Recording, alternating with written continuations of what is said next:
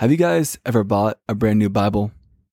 It's always a fun experience, and you find yourself trying to figure out which version and style you like best, and then you get home and try to turn the pages in your Bible, and literally every single page is stuck together. That's the sign of an unread Bible. Pages that stick together. Now, I have a question for you. If I opened your Bible would the pages stick together? This is Caleb's take. Unpredictable. Very resourceful. A master chef. A wisecracking know it all. Always improving himself. He is Caleb Clifford Jennings Betterton. This is Caleb's Take.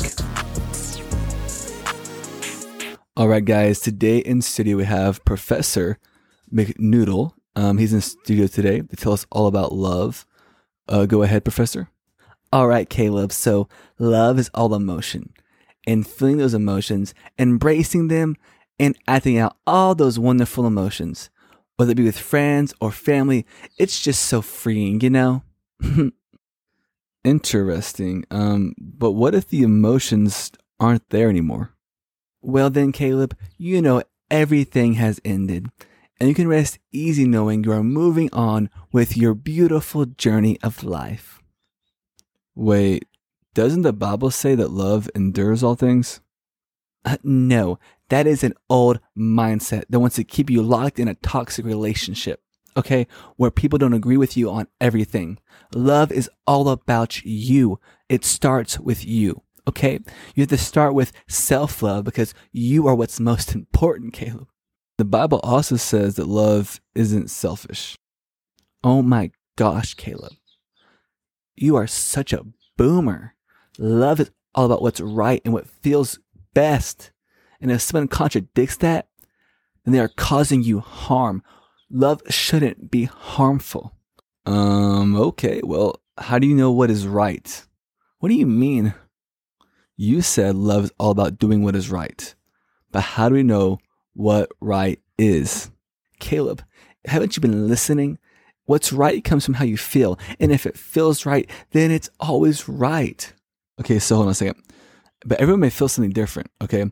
So how do we know what is truly right? What what determines that? If you don't stop using that kind of language, then I will walk out this interview. what language? I just asked you, how do we know what is right beyond personal feelings?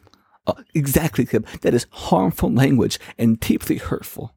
Okay. Um, all you've done this entire interview is either say things that sound good but have no actual backing in reality or truth, or twist words and definitions that fit what you feel is real, even if it isn't. Uh, Caleb, I- I'm done.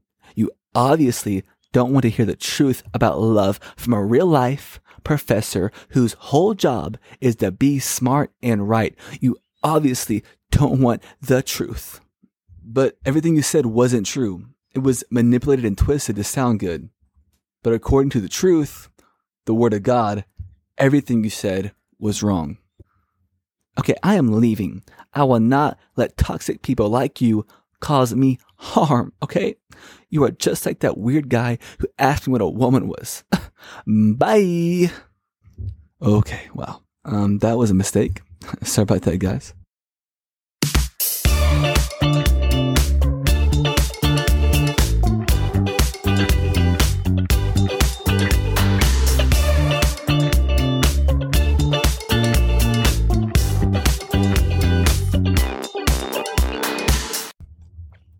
Right, guys, before we move on to the next segment, don't forget to leave a five star review and share this podcast. It really helps us out. Monday night, I gave my thoughts and commentary on the documentary What is a Woman? To hear my thoughts, as well as much more, become a member now. So you can hear my nightly show that happens every night, Monday through Thursday. So go to the show notes right now, click on the link that says Buy Us a Coffee, and become a member right now for only a dollar a month to get access to that show and much more. All right, back to the show.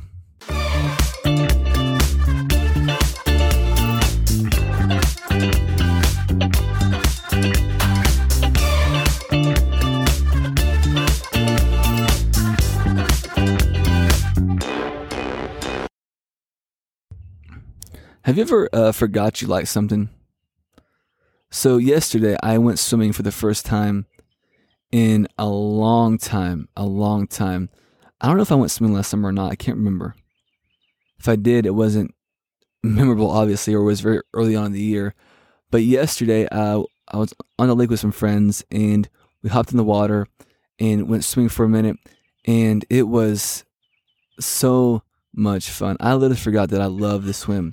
It it's when I was younger, I actually I had a uh, swimming lessons until I was from like five, maybe a little older, six, seven, I don't know, to about 13, 12, 13, somewhere in there, I think, 11, 12, 13, somewhere in that, that age group. So several years.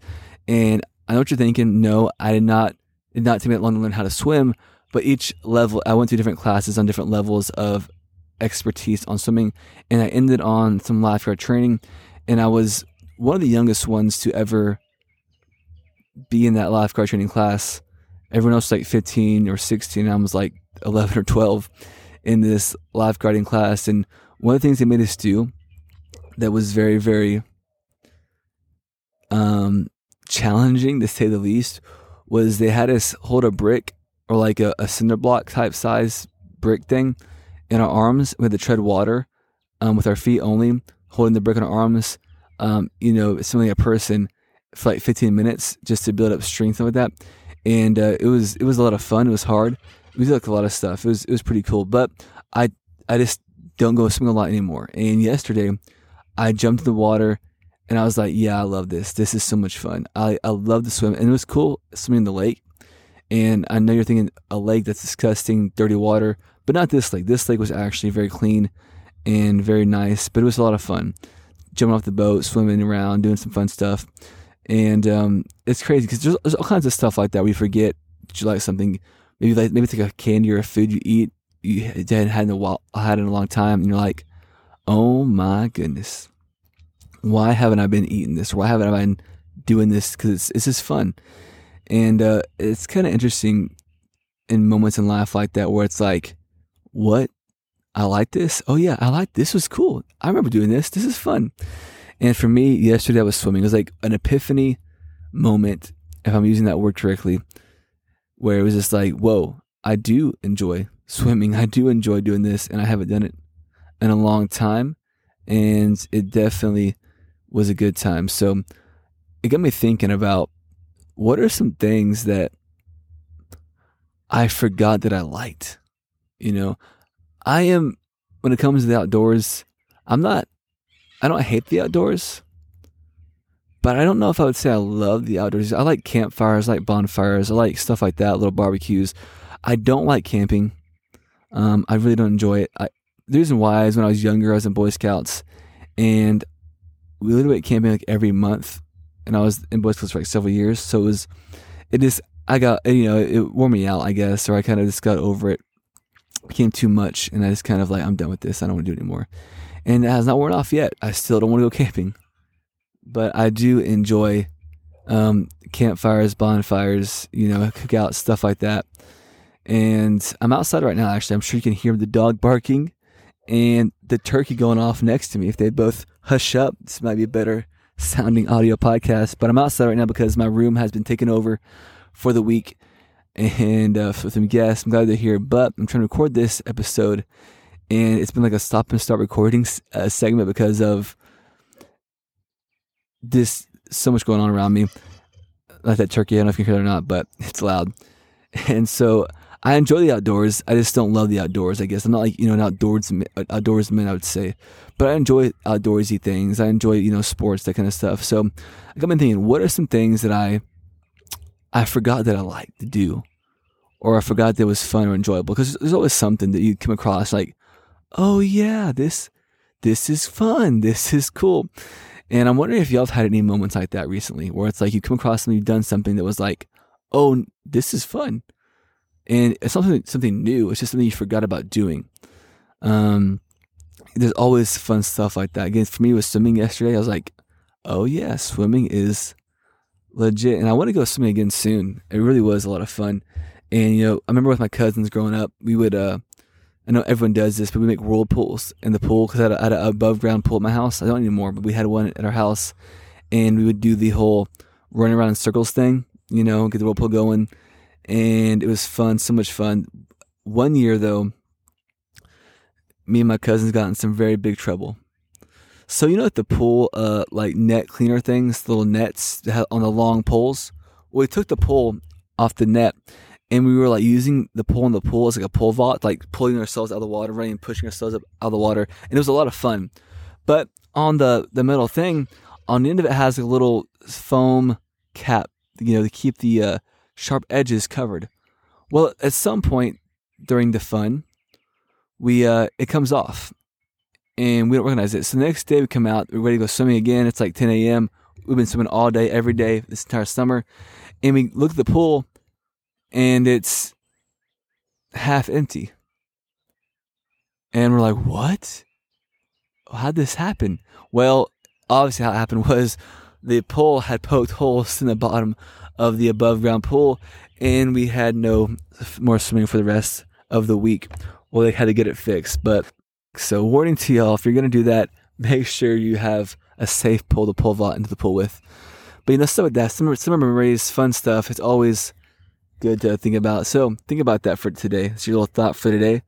Think about this. What is something that you haven't done in a long time that you love to do that you forgot about? And uh, let me know what those things are in the in the review section, the comment section. So let us know. But uh, yeah, next up, we'll wrap this up with my take.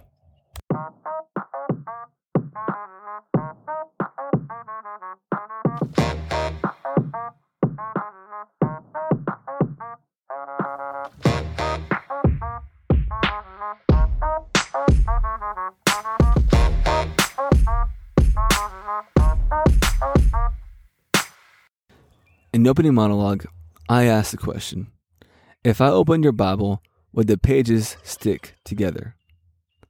As some of you know, I teach the 11 year olds at my church. And every once in a while, someone will ask the question If there was a fire, what's the first thing you would grab if you knew everyone in your family was safe? Because during Sunday school, most say the Bible or something else spiritual. However, if we were to actually test that theory, I wonder how many would actually grab their Bibles. Is it truly as valuable to them as they say? The Word of God is valuable, but it's only valuable if you read it. I love seeing elders' Bibles that's a little worn down, and when you open it, you see highlights and underlines and notes tucked in different pages. It shows the impact and value it's had on them. At the beginning of the year, everyone is excited about their Bible plan and maybe the new Bible they got for Christmas. But now we're at the point in the year where some people may be a little behind on their plan, and the pages still might be a little stuck together. And also, it might be lacking the color and character from highlights and underlines. But it's not too late. You can get back in the Word of God this year. The highlights, the underlines are treasures that people have found. And just like all treasures, it takes some searching and digging to find them.